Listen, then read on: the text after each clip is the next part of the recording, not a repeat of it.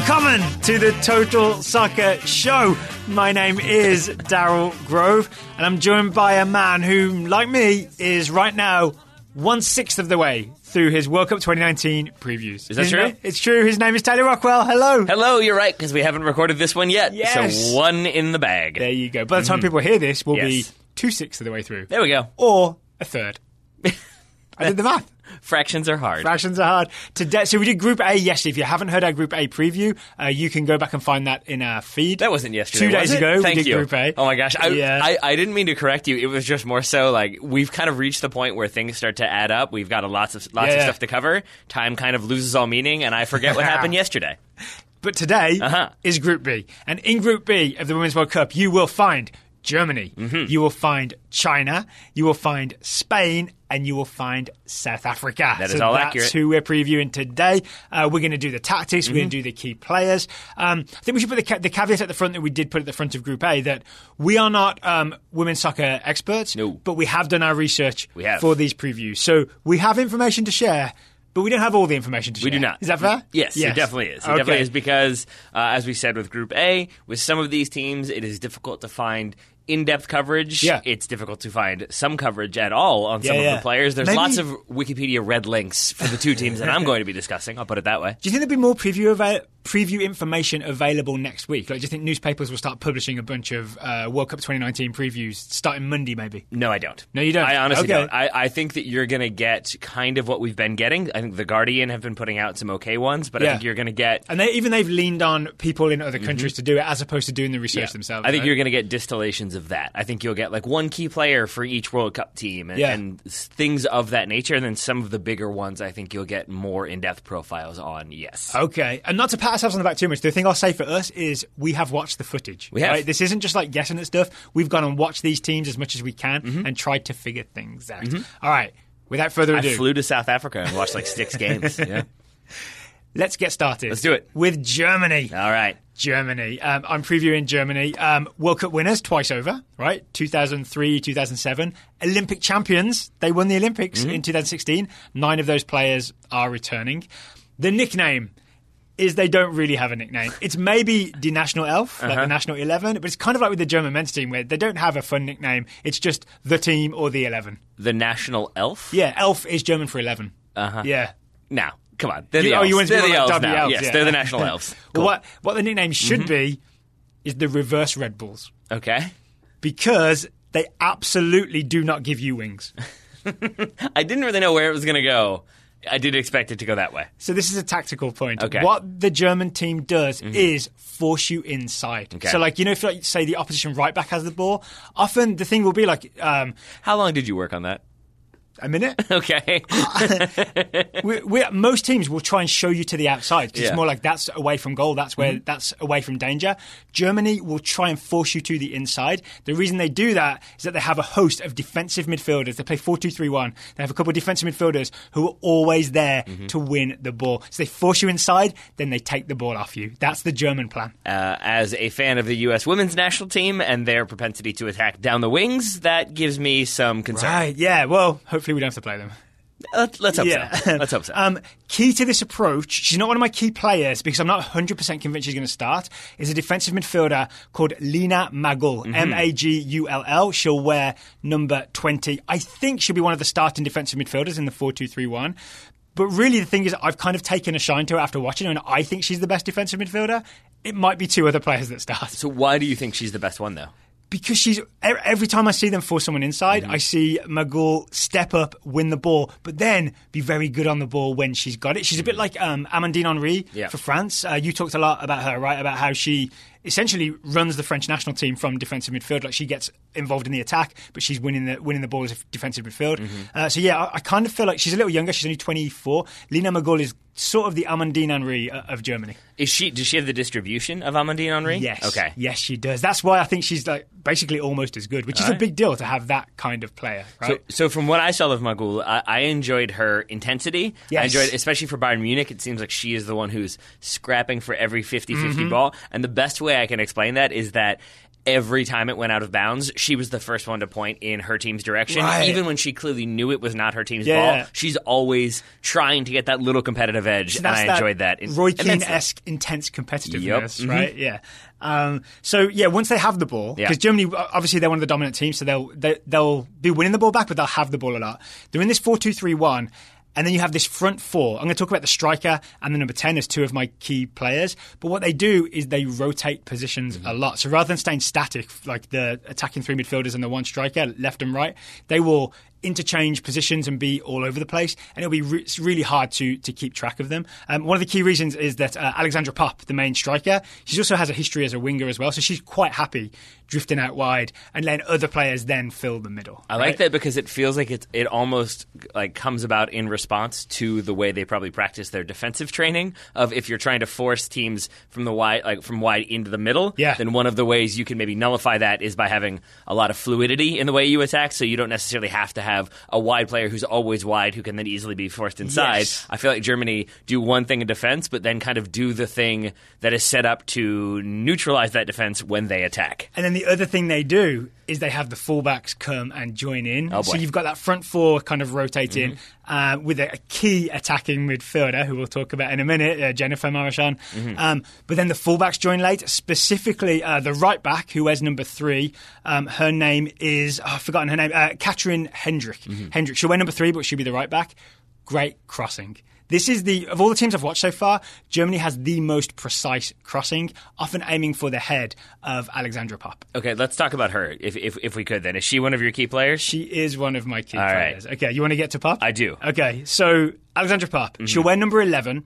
She plays for Wolfsburg. Um, as I said, when Germany had um, their, their star strikers before, um, Anja Mittag, everyone, most people will remember, and uh, Celia Sasic were the strikers. Popp had to play on the wing.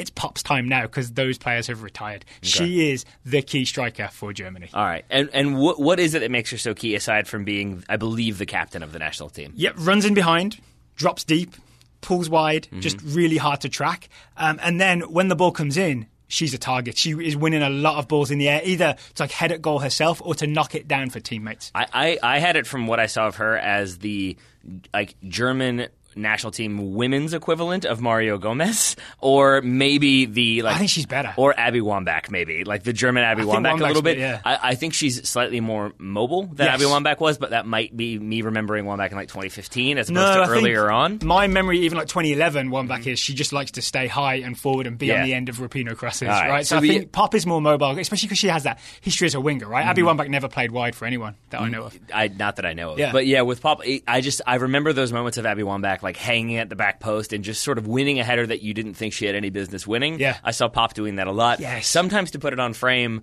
but a, nu- a number of times as well, just putting it back across and completely throwing the defense into disarray that way. Like the, Yep. the cross ball that's headed back across for an easy tap in, Mm-hmm. she can do that one as well. And the wide players I mentioned will likely be uh, Giulia Gwinn, who's only Yeah. 19, number 15. I think she'll play on the. Weirdly, she'll either play left wing, right wing, or possibly right back um, as well. But she'll be one of those wide attackers. And Svenja Huth. Svenja Huth will be uh, one of the other wingers. Those will be the players sort of filling the space if Popp uh, drifts wide. The other key player. Yeah. I'm going to say possible golden ball winner. Mm-hmm. That's how good she is. Dzsenifer Marozsán. So the reason her name sounds very not German is that she was born in Hungary, Yep. uh, but her father moved to Germany to uh, to play soccer in Germany, and so Mm-hmm. she's basically grown up in Germany, was naturalized, so she's uh, fully German but with a Hungarian name. And I'm sure many people know this, but just in case you don't, the other reason why it's slightly strange is because it's what D Z S E N I F E R. Uh, Hopefully, we'll put her name in the show notes That would make Uh, so that people know who we're talking about. So she's a number 10. She's a creative midfielder. She plays for Lyon, which I'm coming to learn. not fair. Basically, is like playing for the Harlem Globetrotters. Yeah. If you play for Lyon, that's Yeah. you, it means you're one of the very, very best. Yes. Yeah, fair? I mean, yes, except that the Harlem Globetrotters only play against one team. It would Washington be, Generals? It would be like if I'm just trying to think of like a team that I guess like maybe Barcelona under Pep Guardiola, where they just kept winning everything, every competition they were in. It's a little bit like that, only even more so. So I want to talk about why Marozsán is so very good. Mm-hmm. Okay. normally a number 10 you think of as like dribbly, low center of gravity, like going past people. I think Marozsán's genius is um, her first time passing. Mm-hmm. The thing I see from her is she receives the ball and with either one or two touches, she will play a pass that either completely changes the direction of play, um, or is like a through ball to take people out, or is like a layoff to someone else uh, to take a strike. And she just seems to do this consistently. In a, in a way that like you think there's you think there's not a pass on and she will find something that no one else saw and she will find a way to make it happen. And there were moments of skill. There were like drag backs and like Cruyff turns and back heels and this and that but it's not a Tobin Heath uh, freestyling flary kind of thing. It's more uh, to use a very German thing, it's more efficient. Mm-hmm. I mean, yeah, I was. I'm glad you said that because I was trying to f- find a way not to say that. Yeah, yeah. What I was going to say is that I feel like she consistently makes the complicated look easy, yes. and I think she does that because she doesn't make the complicated complicated. Yes. Uh, so, like, and I guess what I mean by that is that you you'll see her make simple, smart passes, basic passes. You'll see her make like like high rated ra- like rating of difficulty passing as well, and long mm-hmm. balls over the top. But then there's other little moments. Like I saw one of the goals she scored. Uh, I forget who squared it for her, but like like it was just this sort of like outside of the foot finish from like six yards out into an open goal, but it's almost a just like casual no look, like oh yeah, I'm just gonna put it in the goal and then trot over to give you a high five, like which shows you how often Lyon are scoring, but it also shows you that she just sort of has that confidence in her ability that a move that should be sort of difficult and require a little bit more attention, she yep. can just kind of pull off and continue on her way. So my guess is that the efficiency is all about she just needs to open up a little bit of mm-hmm. space mm-hmm. and then she can sort of execute the thing the thing that she's seen the thing that she's seen with her vision she can make that happen if you just give her a tiny bit of space. The other thing to know about Dzsenifer Marozsán she can cross a ball as well. So can. part of this part of this German theme of accurate technical crossing or just accurate crossing involves Marozsán she's the central attacking midfielder but again that front four that she's part of rotate all around. So she'll pop up on the right she'll pop up on the left and she'll be serving balls in looking for the head of Alexandra she, I saw I saw one I, I can't remember it might have been against France a little bit ago but I could be wrong. But I saw one where she gets the ball she like like sort, sort of center left, turns and plays it all the way wide onto the right channel and then follows her cross and get and like gets the drop back and then crosses it into the box for a header that I think ends up uh, being safe for a corner. But it's just that like she crosses from one side, then gets the ball and crosses into an attacking position. She's again all over the place, but makes it look easy. So this is why I think possible golden ball winner. Okay. This really could be her tournament. I also think this could be Germany's tournament. I think they should be because I know they're not at home, but mm. they're in the country next door, right? yes. So there's there's a good chance that they are like one. I mean, I think they're one of the favourites for this tournament. Mm-hmm. Okay. Couple of concerns though. I, am like. I'm borderline like there's a lot of like jokes up there in my head, but I will avoid them about Germans playing in France. Yeah, oh, yeah, I deliberately did not reference. There we go. Okay. Deliberately did not reference yes. those. Um, here's one concern mm-hmm. for Germany. Weirdly, it's the goalkeeper, um, Almut Schult. Okay, Almut Schult. She's been the goalkeeper for a long time. She's the established goalkeeper, but she had measles in February. Oh. Right, so she's back from that. But from what I've read, that's not good. And from what I've seen, she's not quite as good as she was before the measles, right? So it takes it out of you, right? It's a serious disease. Um, so I watched a game against Japan. They tied 2 2 with Japan, 2 2.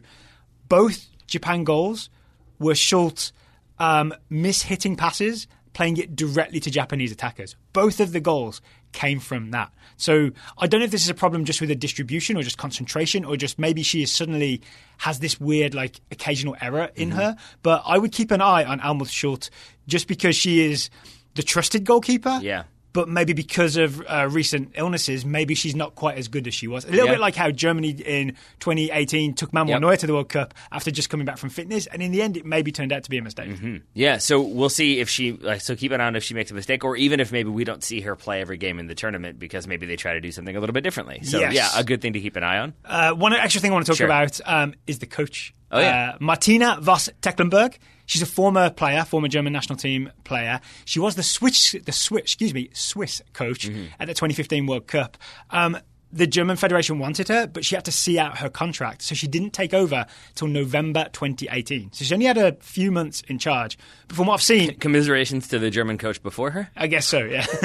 um, from what I've seen, it's working. I just want to point out that basically I really like her because she's one of those coaches that prowls the technical area, mm-hmm. yelling instructions and encouragement at her players for the entire game. All right. But, Martina but, Voss Tecklenburg. But the, goal, the goalkeeper's name was? Almut Schult. And, and I do wonder though if like if she continues to have those mistakes, if uh, the coach coming in so late into kind of like or in relation to like the World Cup starting, I do wonder if maybe she has less sympathy as a result, and maybe it is like, hey, you made a couple mistakes, we're gonna have to go with somebody else. So far, not dropped. Okay, yeah, and the first game for Germany is against China, mm-hmm. right, which is kind of a challenge, but it's not like playing one of the favourites. So, we'll see. oh, I mean, you'll know more than me because you'll be previewing them very soon. I think Yes. they're up next. Yes, right? they are. Um, all right, final, final thing I want to talk about, unless you've got any more questions, is just a quick mention of the domestic league because we see that as like a measure of the strength of women's soccer. Um, the Frauen Bundesliga has been around since 1990. All right. Uh, there are 12 teams. Uh, there are players on the roster. It's like the most players from the, on the roster are from Wolfsburg and Bayern Munich because those are the two dominant teams. They have four players each on the roster. But then there's a good spread of the other German teams. Frankfurt, Essen, Turbine Potsdam, and Freiburg all have um, a couple of players each, plus obviously a couple of players at Lyon. Yes, of Yeah. course. Oh, and one at PSG. So the only sort of non-German based players are the three who are in France. Okay. Yeah. That makes sense to There me. you that go. makes sense to me. All right. So we're going to talk about their uh, first opponents, China, in a moment. But first, we're going to talk about today's sponsor, Away Days. Yes, Away Days football are back. Mm-hmm. Um, Away Days is an independent clothing brand uh, based in Boston. They have all kind of all kinds of great uh, Away Days branded uh, clothing, t-shirts, beanies, hoodies, Mm-hmm. all that stuff. They also are the purveyors of the famous mystery kit. Mm-hmm. Taylor, tell me all about the mystery kit. Uh, I love hearing it every time. Sure, it uh, features smaller clubs from many countries. Uh, you pick your size, you receive a mystery kit, 100% authentic and brand new. So, uh, not pre worn, that's good. Yeah. Not kind of knockoffs that are the approximation of the jersey. It's the official Like jersey buy in tourist towns. of a mystery team. Exactly. the yes. official jersey Yes. of a mystery team. But worth pointing out, the, the $25 mystery kit can be from any season, right? So you could get the Besiktas kit. Mm-hmm. Yep. It could be from 2015, right? I kind of like that because it's part of what makes it cool Mm-hmm. to me. But uh, Away Days have introduced the 2018-19 collection. Uh, yes, uh, I want to add really quickly before we do that, though. Yeah. I, I, it is the case that, like, sometimes when, when you're then looking at the like any jersey from the past from this team that can sort of coincide with the jerseys that didn't sell out, which were therefore the unpopular jerseys. All of the jerseys that I have seen our listeners get, the ones that we have gotten, they're all very nice looking. They're all Yeah. like none of them are like clearly the ugly one that no one wanted. So there was a huge stockpile remaining. Have you seen the Wolves one from the 90s with it's got like tire marks all over it? Oh, boy. It was very unpopular. All right. Yeah. that is not there. That's not on there. No, just That's like not on there. the nice Wolves ones, if they have Wolves ones at all. Maybe Wolves are too big now to be part of the uh, the regular mystery kit. Easy. Easy. It's not true, is it? I mean, seventh in the Premier League.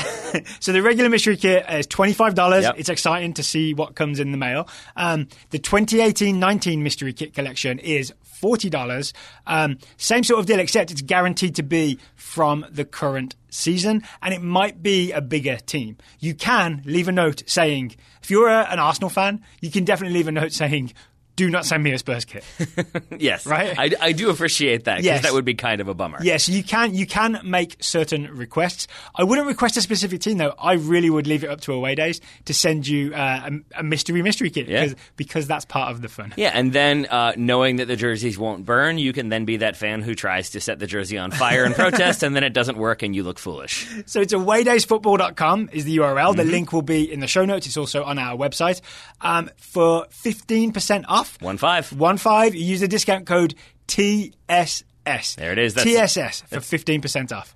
That's awaydaysfootball.com for 15% off with the code TSS. Thank you very much to Away Days for sponsoring today's episode of The Total Soccer Show.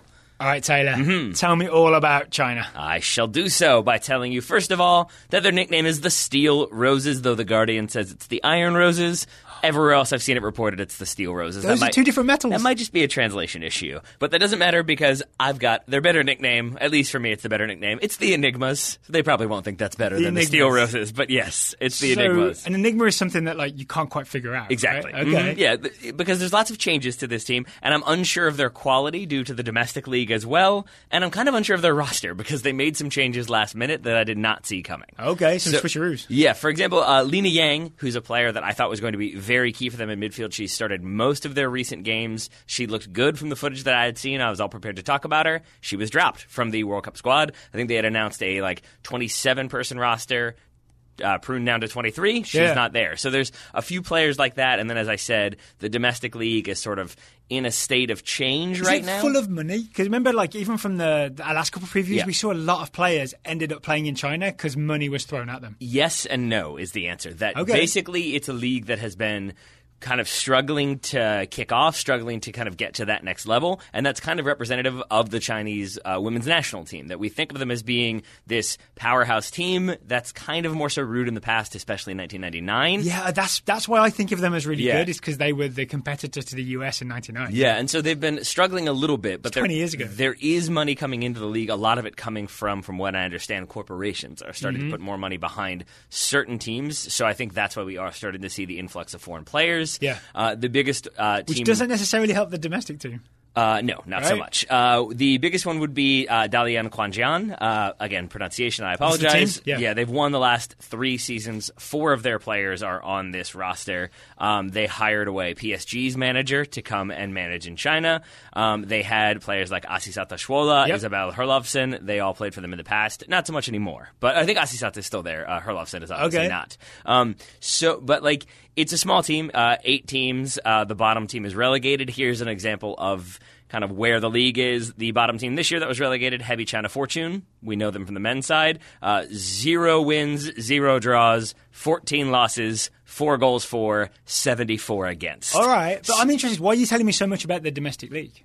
Because that's part of what we're talking about when it comes to the previews. Right. So I guess when I'm, well, and also because you asked about it, I do believe is why we're talking about Fair, it. that's fair. Um, but it, but it, it goes back to my point of like, so it seems like they're like Dalian Quanjian, like Quanjian is a uh, very strong team, but I don't know if that's because the league is so weak or because they're playing very good soccer or a combination of the two. So that's kind of what makes it difficult to me. I compare it to like uh, like in France with the women's side, where you have Lyon who are incredibly dominant, but there are other teams in there who are equally not equally strong, but still very very strong. I don't know if the kind of second tier teams in China are quite that strong. Okay. So again, it informs why I'm less confident about the team. I'm also not as confident because their run of form currently is not ideal. The national Uh, team. Yeah, they lost all three matches at the 2019 Algarve Cup. Uh, 3-1 to Norway, 1-0 to Denmark, 1-1 to Netherlands, losing on penalties. So against European opposition, not quite as strong. Doing better uh, against AFC competition. But so there's just these little things that sort of, while I think China will be a strong team and a good team, I don't know if they're going to be that kind of Chinese team that pushes on to the next level to get to a level where they've been before, like say 1999. So we're talking mid-tier in this competition. Basically. Yes, I Yeah, think so. okay. And and I think part of that uh, is because of their style of play. Uh, Oh yeah. I think we're going to see them in, in something approximating a 4 4 2 with an emphasis on defensive uh, solidity and then, like, kind of key attacking players running the show. I equate it with what we talked about with Egypt. If Mohamed Salah had been healthy at the 2018 World Cup, it was going to be very defensive and then looking yeah. for their two Give kind the of ball to Mo. exactly like their two key attacking players to hopefully make something happen. Yeah. The rest of the time, we're going to kind of sit back and defend. That's what I would expect. So that's what China's going to do. yes, And they also wear red. So. and they also wear red. It's perfect. It's perfect. So who are those key attacking players? Sure. Right? Uh, you've got two different ones. I'm going to start with uh, Wang Shanshan, 29 year old forward for Tianjin Huisen. Uh, top scorer at the 2018 Asian Games, partially because she scored nine against Tajikistan. So there's that. Mm-hmm. I'll say, I, I in researching her, I watched all nine goals. I don't feel like I learned anything about her because Mm-hmm. there were there's a lot of tap-ins and Tajikistan made it too easy, Mm-hmm. basically. That's why you go watch her uh, put three past Thailand, Yes, which she did. Uh, she did that in the uh, Asian Games quarterfinals. Yeah. and that helped me kind of better understand her. And I like, I'm sure she would not love this classification, but I would say she's the less graceful of the two attackers, but more China's. She trips over her feet. No, more so like she's kind of the battering ram when it comes to attacking options. It's a lot of flick-ons for uh, her partner Wang Shuang, Yeah. who is the other one I want to talk about. Uh, but it's flick-ons, hold-up play, aggressive running and tackling. She seems to very much enjoy 50-50 challenges, especially aerial challenges. So she's sort of the one who I think they'll look to if it is Ch- China kind of sitting deep and looking long. Yeah, I think they're looking for her head to flick on to her kind of attacking uh, compatriot Yeah, yeah. or to hold up to link with her attacking compatriot, So which it's Wang is Shanshan and Wang Shuang. Yes, Yeah. exactly. Uh, Wang Shuang is a 24 year old midfielder for PSG. She's the only player in this uh, China team who plays outside of China playing Okay. for PSG. Six goals, 49 appearances for China, uh, 18 appearances, seven goals from midfield for PSG this past season in a half a season. So that's a, a good result for her. And she plays in a sort of free floating role uh, for them for PSG. In a, I think they go with like a 3 4 score one two. She's that one. She's kind of allowed to Yeah. drift around and do what she wants, and that's basically what she'll do for China as well. She's sort of given free reign to roam around to do defensive work if she wants to, but if she wants to kind of stay up top a little bit more, also that's fine. What I saw of her, because I watched some highlights, Mm-hmm. when she's on the ball, she seems very like improvisy. Yes. She'll just figure her way out of situations. Yes. Yeah. I think yeah, I think that that's fair, and I think part of that is because from what I saw, I found her to be very good at finding space between the lines, so Okay. that she tends to get the ball between the defensive line and the midfield line. Exactly. Yeah. And but then because she can do that, she then sort of puts herself in an advantageous position when it comes to attacking because if you get that ball in space and you can turn, now either you're going at the defense with a full head of steam without pressure immediately on you, or you have a defender trying to step out, but then they're sort of making a a not necessarily calculated defensive play, but more a kind of panicky defensive play, and that's what you want if you're an attacker who can figure things out. And so I think that's where it kind of suits her game a little bit more. So you said probably 4 4 2. I know it's hard to tell, right? Mm-hmm. Yeah. Uh, probably 4 4 2, but is it the two forwards will be Wang and Wang? That would be my yeah. guess. Yes. And it'll be Wang Shanshan battering ram, Yep. maybe flicking on, and Wang Shuang doing more of the um, creative, uh, more aesthetically pleasing stuff. I think so. I, but I will say that uh, Wang Shuang, who can score her go- goals herself, but I don't see her look to shoot first. That doesn't seem to be a thing she's trying to do. Like she Yeah. gets the ball between the lines, she turns and has a crack. Not so much. It seems to be that she's trying to pull people out of positions to then play balls through. Now that might be more of a thing she does at club level than for the national team. yeah, because probably that thing of like you're one of the, the good Yeah. PSG players, but like you go to China. From what I can tell, she's probably the best player on the team. Yes, Yeah? I would say so. A little bit like G, uh, G for China. Uh, sorry, for Korea. Yes. other day maybe she's too good for her teammates. Yeah, Yeah? I think there's a chance. Yeah. Uh, we shall find out. She also takes all their set pieces and corners for PSG and for China. So Okay. look for her to be a little bit deadly on corners and even more deadly on free kicks. Okay. Um, but my final thing I wanted to mention with China uh, is sort of like why I again say they're the enigmas. Is that the Guardian uh, profile talks all about how manager uh, Jia Xiuquan, uh, 55 year old, mostly from the men's side, uh, t- he's been in charge since 2018 of the China women's national team. But like that profile talked about how he kind of had dropped Zhang Rui, uh, who was their most experienced defensive midfielder she's in this squad. Like so like the Guardian profile talked about how she had been excluded, she wasn't going to be a part of this team. She's in this team and I would expect her to start as one of their holding midfielders. So that's where I'm sort of confused because different sources are saying different things about who's in and who's out and who's in favor and who's not and who's in form and who's not. From what I could tell, I would say uh, Wang and Wang will be your your two strikers. Yep. Uh, I would say Zhang Rui will be your kind of defensive midfielder. I would guess partnered by a, a more up and coming midfielder named uh, Tan Ruyin. I would say that's going to be your midfield combination and the players that will probably be involved in the attack. I'm not asking you to predict a score, but Mm-hmm. how do you think they match up to a team like Germany, who are, like I, I was arguing is one of the favourites in the competition? Like, with, are they gonna just hold on for dear life and try and get something on the counter, kind of thing? Uh, that would be my guess. Yes, and So I, they're and not like confident enough to be like, we're as good as Germany. Let's go toe to toe with them. certainly not that, but I think your classification is even more accurate because I also, based on what I've read and what I have watched, I also think that it, you're not necessarily looking at a team that are ultra defensively disciplined and then can counterattack. I think you will have vulnerabilities because there are some question marks about who starts where. Uh, Peng Shimeng is their 21 year old goalkeeper, but she has not been their goalkeeper until this year. It's been a more veteran goalkeeper, it was like 26 or 27.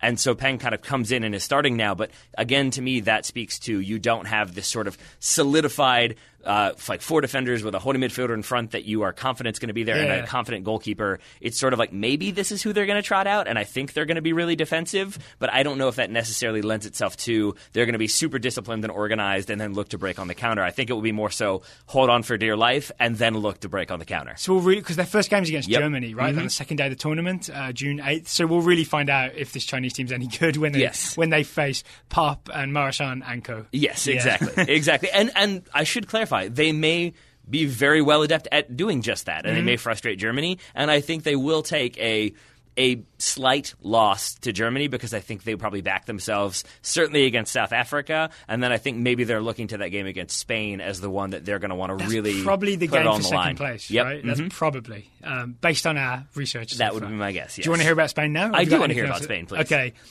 Spain is on the rise, right? Spain is on the rise. Um, this is only their second ever World Cup, right? Their first one was uh, 2015. They did not get out of the group. So I think the target for Spain this, this tournament is get out of the group. That would be like a historic achievement, and it would be sort of a, a just reward for the work that's been put in um, over the last few years, right?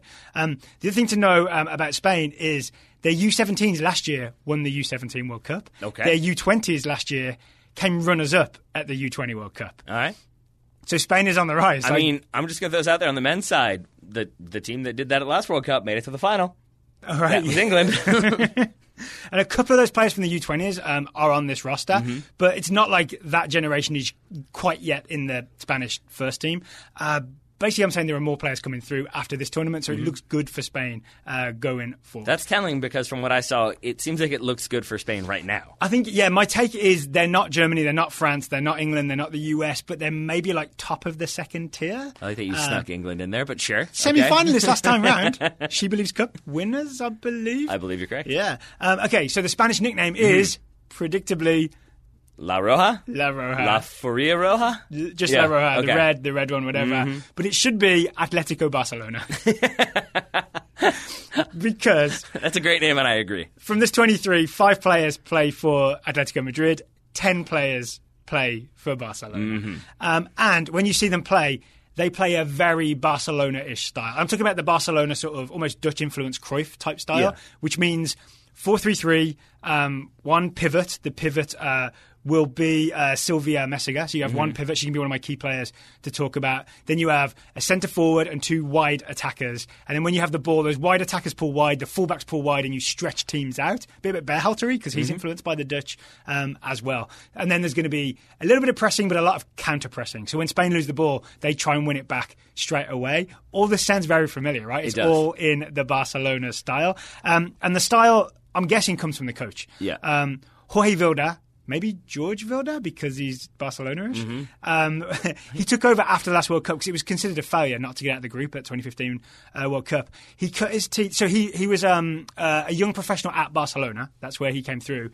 Then he cut his teeth. His entire managerial experience is assistant coaching and then head coaching various Spanish women's youth national teams. Okay. Since 2009. So this generation of players that are the senior team right now, a lot of them will have worked with him in the past. There's a lot of player and coach familiarity going on there, which And- I think is always a good thing. And that you have players from those teams or that generation involved in this team is a good indicator. If it was like he's he's managed at these levels and the players that should be there from those levels are not there. Uh-oh. Right, yeah, yeah. like that's not good. so you want to hear about key players? I do, but I wanted to ask you one quick question, Yeah. which maybe factors into key players. So when you're talking about kind of the style that they are playing, Yeah. that definitely necessitates very good technical on the ball ability. Mm-hmm. Do you feel like uh, Spain has that technical ability across the team to kind of back that up? Yes, the, the footage I've seen of them, everyone looks technically sound. Everyone can play those quick, short passes, but not in a devastating Barcelona 2009 kind of Okay. way, right? It's still like when that comes up against, say, the US, right? Didn't they play the US in January? Um, played really well, lost 1 0. Yeah. You know what I'm saying? So Okay. it's like, it's there, but it's not there to a devastating level. But it does make them enjoyable to watch because Okay. I'm glad that there- there's a team that's really trying to play soccer what some would consider the right way or at least an enjoyable way, a pleasant to watch kind of way. Fair? Fair, indeed. All right. Um, key players. The player I really want to talk about, and the player you'll probably hear the most about, is Jennifer Hermoso, aka Jenny. And I'm, I'm taking this from Spanish commentators. They seem to go by a lot of first names, nickname stuff. So Jennifer Hermoso, aka Jenny, um, is the number 10 centre forward. She'll move around a bit because the front three in that sort of uh, system uh, rotate a bit, she, but she's basically the centre forward. This striker has the best posture when finishing of any player I have ever seen. You saw the footage, right? I, I I think I'm willing to go with you. I, I don't. I hesitate on best ever, but I'm with you that like Name yes, me one better. It's but it's also a lot of within the posture. It's a lot of like still gesturing. It's a lot of Yes. pointing and directing traffic, but also kind of indicating where the ball Uh-huh. should be or where the ball's going to go. I, I enjoyed that immensely. And yes. the reason I think it's important, this isn't just an aesthetic thing. Having I feel like Dimitar Berbatov is up there for me. In Oh, posture. that's interesting. That's about. Well, that's the one that comes to mind. He's maybe a, a good parallel because what I think Yeah. of with her posture is everything looks super calm. Mm-hmm. Because on it, uh, you've seen players who panic, they do get hunched over, right? I, I have in my notes for her. There's an, an air of inevitability. Yes. So I'm talking like perfectly straight back, Yep. like head up, and then she'll be like facing the wrong direction, but just side footing a volley in. Yes. You know what I'm saying? Yeah, here's- it just looks effortless. Can, I- can I give you my, my best way I can explain this? Yeah. Is like, you know, I don't want to bring up painful memories because it goes back to, I think, England losing to Germany. But you know that goal that happens where, like, the forward, like, goes in and then squares it and you can't see the other forward who's clearly on rushing Yeah. to just crush the ball into the back of the net and you know it's coming, but you don't know necessarily. And then the forward is there and scores. That is uh, Jenny. Because eh, like I kept to your point, like I just kept seeing this. Like she's got the ball. I was like, oh, she's gonna score. And even when her back was to goal, there was just this air of inev- inevitability about like she's gonna turn and she's gonna hit this perfectly. She did. It's top corner. Yes, she also perfectly represents his squad because she Yeah. spent a long time at Barcelona and she now plays for Atletico Madrid. There we go. Perfect.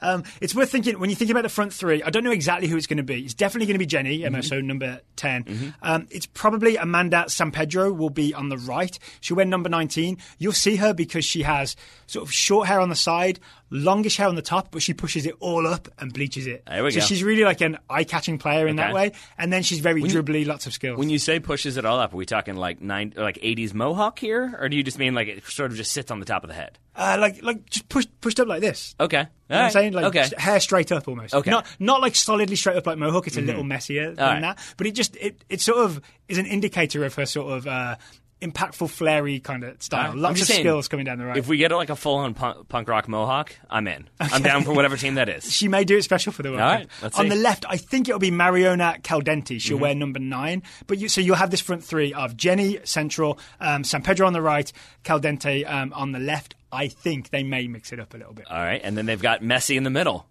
Sort of. Yeah. Uh-huh. Silvia Meseguer. You- do people call her Messi? Did That's that's what I saw on Y Scout. That was Okay. that was what she was listed as. There was, That was me- like. Messi highlights, Messi goals, all that stuff. So yeah. she's not a Messi style player. If I'm going to compare her to a player that people know, it's probably because of this Barcelona style.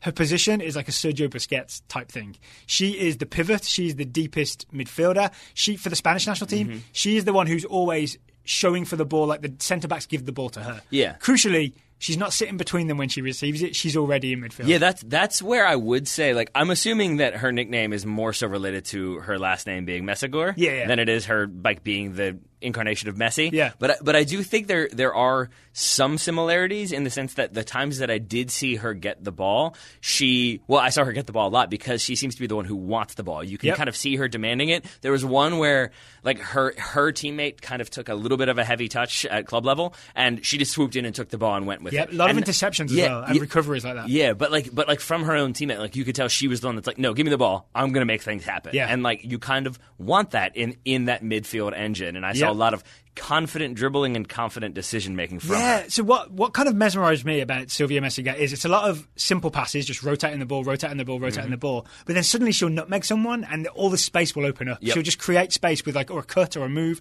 or something because it's almost like people aren't expecting it because they've got used to her just uh, metronomically keep passing it around. You know what I mean? So Yeah. suddenly she'll she'll make a burst happen. Yeah. So Silvia Meseguer, the pivot, number fifteen, definitely a player to watch. And I'm going to assume that you are as excited as I am to see Germany and Spain play each other because Yes. that feels like it could be a contrast of styles, or it could be like two similar styles going up against each other, and kind of the variations Yeah. and improvisations that Well, will be. think of the idea uh, of Germany. Germany trying to force Yeah. Mm-hmm. Spain inside, but then Spain have players like uh, Meseguer who can rotate the ball. Right? They've got other players like Putellas who will maybe be like the left centre mid who can also rotate the ball. It'll be hard to take the ball off them. All right. So yeah, that that should be exciting. All right, I'm, I'm pumped for that. I'm pumped to hear more about their league as well, if you don't mind, because Oh, okay, we've, I've got we've one- mentioned two. I've got I've got an extra thing to tell you before we get to the league though. Um, ba- sort of based on some of the research you did for the Top Drawer Soccer Show when you went through the ten young players to watch. Mm-hmm. Ah, yes. Spain do have a couple of the youngsters from that U20 team Mm-hmm. who have made this roster. They probably won't start, but they're worth keeping an eye on when they come on. Patricia uh, Guijarro, Mm-hmm. who I believe you nicknamed the Cobra. Did I? Yes. All right. For her sort of uh, shots from distance that you don't see coming. All Uh, right. So Patricia Guijarro, she's the 21. She's 21 now. Again, time is lost on meaning. Yeah, sure. Mm-hmm. apparently. Yeah, there's only a week ago, right? um, she won the Golden Ball and the Golden Boot at last year's Under 20 World Cup, where Spain finished runners up. That's not right? bad. So That's she's not not going to start for the Spain team, but when she comes off the bench, it's worth knowing she's the Golden Ball winner Mm-hmm. and the Golden Boot winner from the last U20 World Cup, right? So keep an eye on uh, Patricia Guijarro um, and Aitana Bonmati, uh, Mm-hmm. uh, number 18, only 21. Lots of quick turns. I, I've got a feel, I haven't seen this written anywhere. I think she might be a huge fan of Johan Cruyff. Lots of Cruyff turns. I've seen her wearing number 14 a lot. She's not in this tournament. She's wearing number 18, but I've seen her wearing number 14 Yep. in a way that's like, I want to be Johan Cruyff. So lots of like nice turns, acceleration, and clever through balls. Now she's Cruyff, but just four better. There we go. There we go. Yeah. So that's um, Aitana Bonmati. Mm-hmm. You want to hear about La Liga Femenino? I do because I, Femenino, I excuse hear a lot about Barcelona and hear a lot about uh, Atleti, and I'm Yeah. assuming that that is uh, not a coincidence. It is not. Bilbao are okay as well, Mm-hmm. but yeah, um, Atletico have won the league the last three years in a row. I think Barcelona won it a bunch before that. Barca made the Champions League final Mm-hmm. this year where they lost to, to Lyon. Yeah, La Liga uh, Femenino, around since 98, 16 teams in the Primera División, 32 teams in the Segunda. None of those teams is called Real Madrid. That's in, interesting and Yes. surprising. There's a rumor that, because they're sort And. I mean it interesting in the way my wife means it when she says interesting, which means it's bad. means you're in trouble. Yes. Yeah. Very interesting, Madrid. It's interesting. So apparently they're going to sort of reformat this a little bit, where you have to have a license with the federation to run a team in La Liga Femenino next year. And apparently Real Madrid are going to might be getting in on it next season. Mm-hmm. So far, no Real Madrid. And the way I think of this is. In every crisis, there's an opportunity, right? If you think of this roster is made up mostly of Barcelona and Atletico Madrid players, because those are the teams that have invested resources, Mm-hmm. like uh, basically from the club that of those clubs that have a lot of money, so they invest. Once Real Madrid gets in the game, that's a whole lot of ex- if they do it seriously, that's a whole lot of extra investment in Spanish football. Yes. right. Mm-hmm. Once they don't have to pay Gareth Bale's wages, it's a whole lot of extra investment in was Spanish football that could happen. Yeah, they're, they're focused on that right now. We'll see if they get into it later. Yeah. on. All right. Uh, any other points on Spain? No, I think I made a lot of points on All Spain. right, then we should probably uh, finish up this group then. But first, we should talk about today's sponsor. Yes, it's There we go. fbref.com. Uh, it's a football reference website. The, the, these people are experienced doing stats with uh, basketball, baseball, all that stuff. Now they're in the soccer game, and specifically, they're in the. I mean, they're in the men's soccer game as well, Mm-hmm. but they're in the women's soccer game. They now have full rosters for all the World Cup teams. You can see the stats on all the players. Hmm, You can, which I appreciate because uh, for me, coming up when we talk about South Africa, I enjoyed being able to figure out or being able to see uh, how many minutes each of their players have played for the South African national team. Yes. It does give you an indicator of like, okay, this player has a bunch of caps, but they have significantly fewer minutes than this player who has fewer caps. You kind of know one of them is playing whole games, one of them is only Oh, making yeah, substitute minutes appearances. than caps, right? That is definitely the case. Yeah. But then it also helps you because they've got also individual breakdowns of specific seasons. Not all seasons because there are many leagues. Yeah, but for it's, it's example, all being added apparently. Yes, Yeah. uh, but for one of the players I'm going to be talking about for South Africa,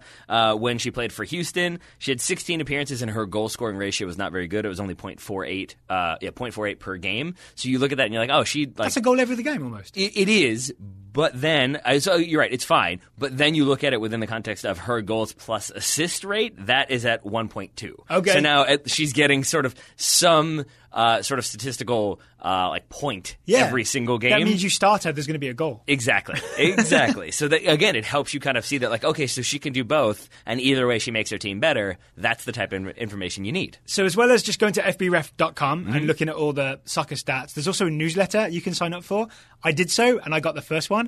I got sent a Group A preview. Oh, in really? The first uh, StatHead email that I received. How yeah. did we do? One of the, uh, I mean, it doesn't like contradict anything we said. Okay. So that's good. They weren't like, here's what Total Soccer Show got wrong in our newsletter. No. We're, we're, we're, we're sponsoring them to troll. They actually had some good like trivia style Mm-hmm. stats. Um, so talk about France hosting uh, in Group A. Mm-hmm.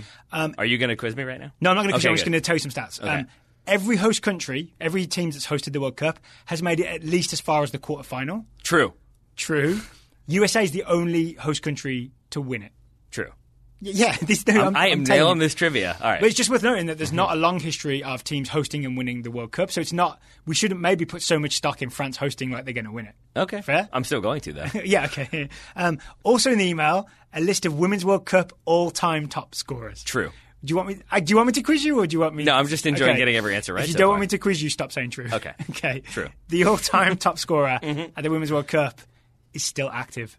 It's Marta Of course. with 15. Of course. Marta has 15 goals already, and she's playing again for Brazil in this tournament. I'm pretty sure. Yeah. Um, no, the face I'm making is somebody is not far off because I was surprised that they hadn't surpassed it. Like, it might is Alex Morgan on that list? Okay. Nope. Uh, Birgit Prinz and Abby Wambach are second with 14. Mm-hmm. Okay. Um, there's a few more after that. The only other active player who was on at least as far down as the stats went only has nine goals. It's Christine Sinclair with Canada. She needs a double hat trick to to catch Marta. Oh. I definitely thought somebody had 12, but I must be mistaken. Not My an, apologies. Not an active player according to the list I got um, from FBref.com. calm in their newsletter. I take it back and I apologize. And see, this is what happens when I say true the whole time. I end up being Uh. false.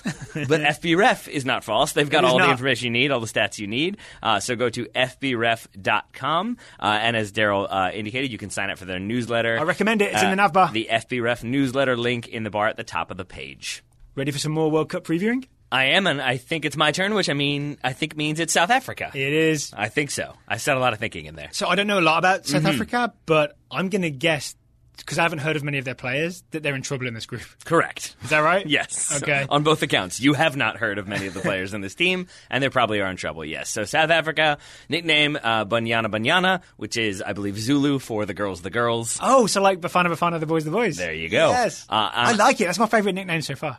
And my TSS nickname, bear with me here, it's either the second stories or the third floors, and I think I'm going to make it the third floors. Okay. Okay. Because while like South Africa, like while s- women's soccer in South Africa is not necessarily at its infancy, it's des- definitely not at the ground level right now. So they're past the ground level, Yeah. uh, which but like they're sort of in like above that, but not quite to the, like the next level. So that's why I have them at like the third story because they've gone tall is this from establishing their establishing their program in the like the early 90s to then starting to qualify for things they qualified for the Olympics in 2012 and 2016 this Yeah. is the first time they've been at a World Cup though so I'm saying Right. the Olympic qualification in 2012 that was the second story Yep. now World Cup qualification we're on to the third story All right. but I would say there are other kind of competitors in this group they're like on like 26 story buildings that sort of level I think is where we are Okay. um, and like and it's worth So not scraping any skies. no, and they're also not really having that much success so far at competitions outside of Africa. They've Okay. done um, fine at uh, African Cup of Nations,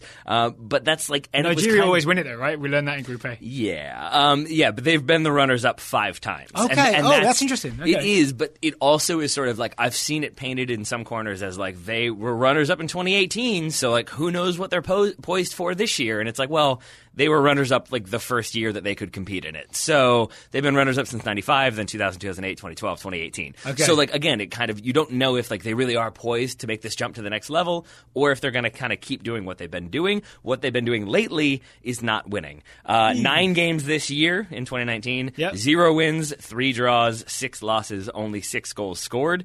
They lost 3 0 to Finland, 2 1 to Czech Republic. Neither of those teams are going to the Women's World Cup. Right. So they're definitely not Oh, they played the US as well, right? A, they did yeah. and lost 3 0. So they are not in the strongest of positions, but I think the fact that they are going to a World Cup is sort of showing the progress that they're making at like a national level Yeah. uh, to kind of Sorry, get- I, I might have missed this. Is this their first time? yes. Yeah. Okay.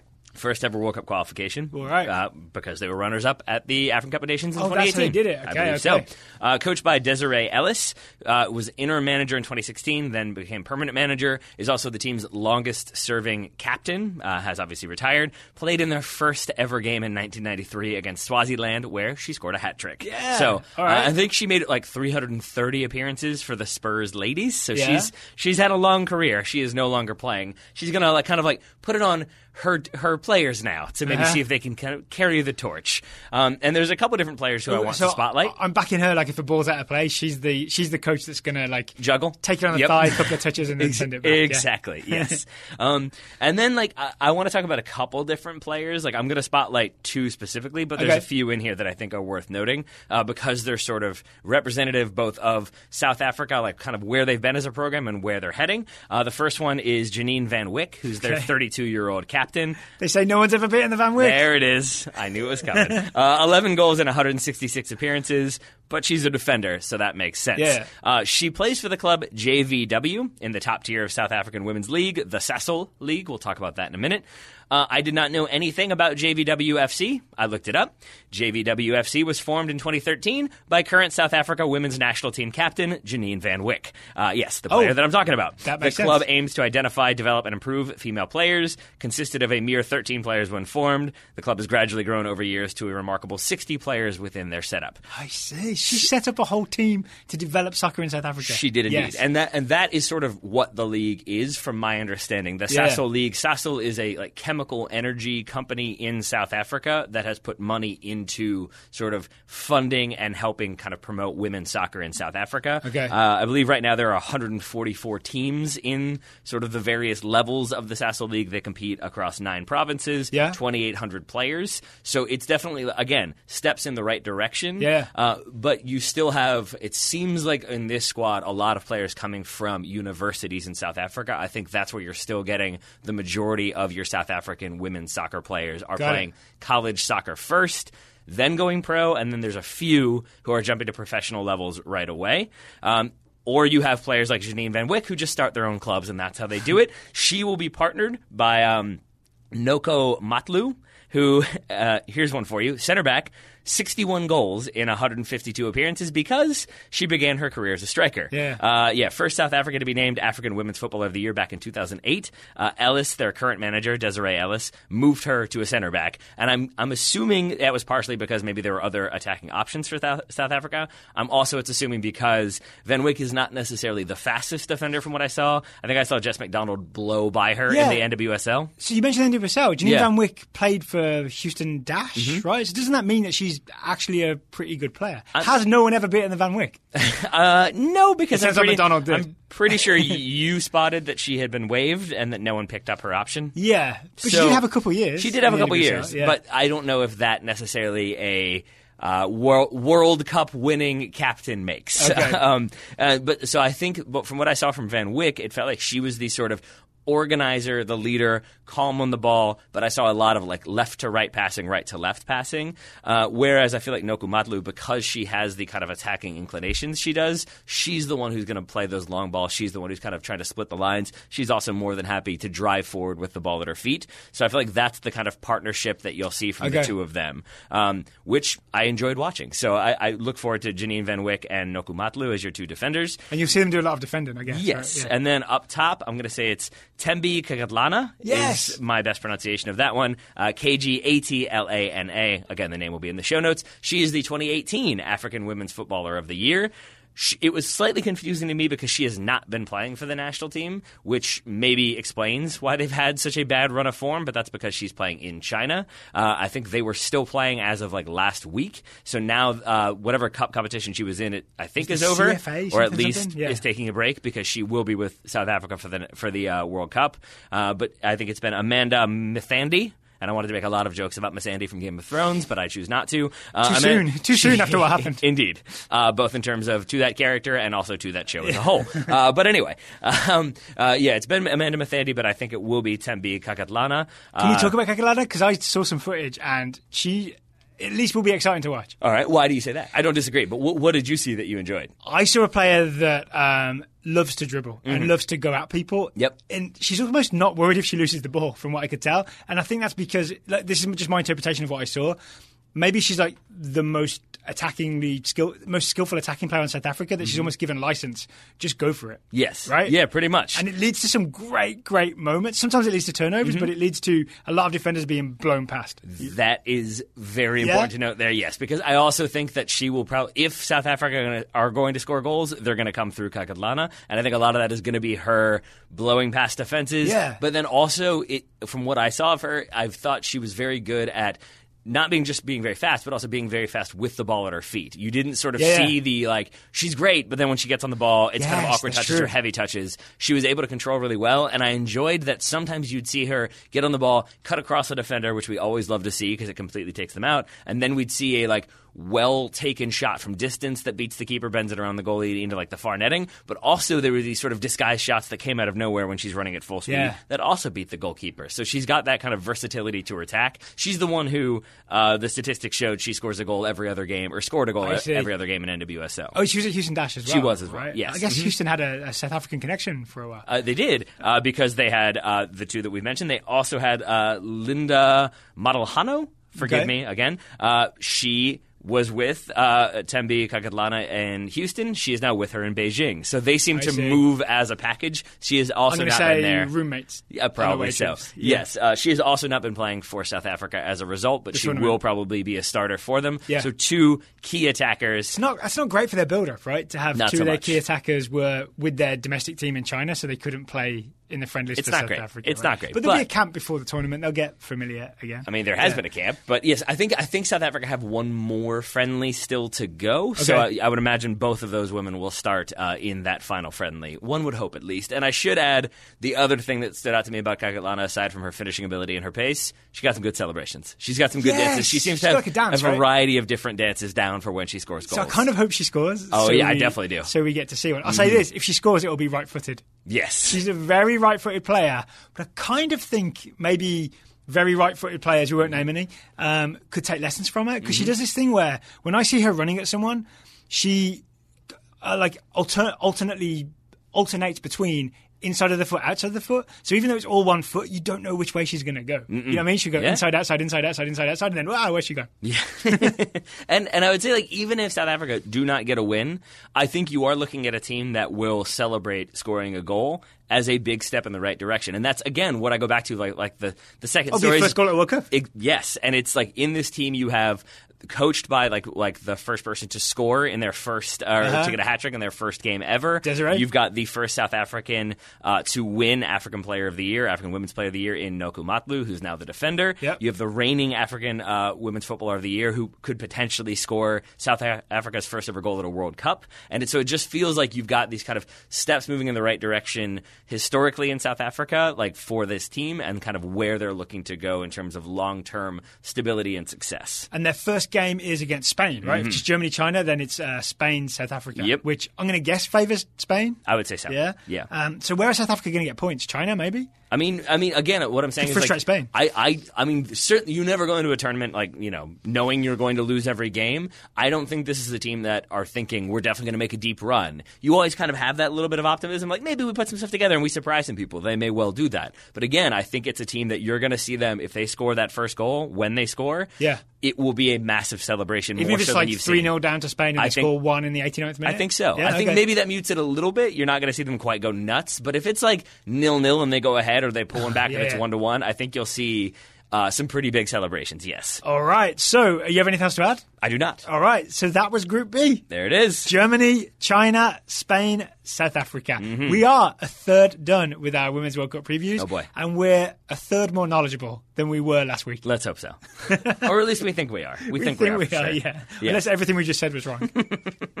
None of these players even Um, exist. actually, I, I sorry. Uh, with all that said, I should add one more thing Yeah, about South Africa do. really quickly. It's just that um, again, with the idea of like moving in the right direction, that you've got players. I I mentioned Amanda uh, Mthandi, who is who is uh, I think she's pretty young, like she might be 21. Uh, Refiloe Jane, who I think, or Jane probably, if uh, if my pronunciation is anywhere close, 26 years old. Already has 104 appearances for South Africa. Uh, she'll be in the middle. Kholosa Biyana will be their holding midfielder. She's 25, and then uh, Linda Motlhalo, who I mentioned, is 20 years old. So you still Oh, have. so you're saying you've- youth. You've got a lot of like youth to players who aren't quite yet in their prime. So you look at this as sort of like they're there, they know what it's going to be like to play in a World Cup. Uh, I'm talking about for the next Women's World Cup. If they Mm-hmm. can make it, you've got players then who will be in their prime, who've been there before, who can kind of look to build on that. And again, that's what I think they're doing is looking to build Yep. on past successes. and maybe maybe win the uh, the Women's Cup of Nations. There we right? go. Maybe, I- I maybe think- finally beat Nigeria in the final. I think that's probably where Yeah. where their primary goal is. Yeah. I would- I would bet that. Yes. All right. So Group B really is previewed now. Yes. Yes. All right.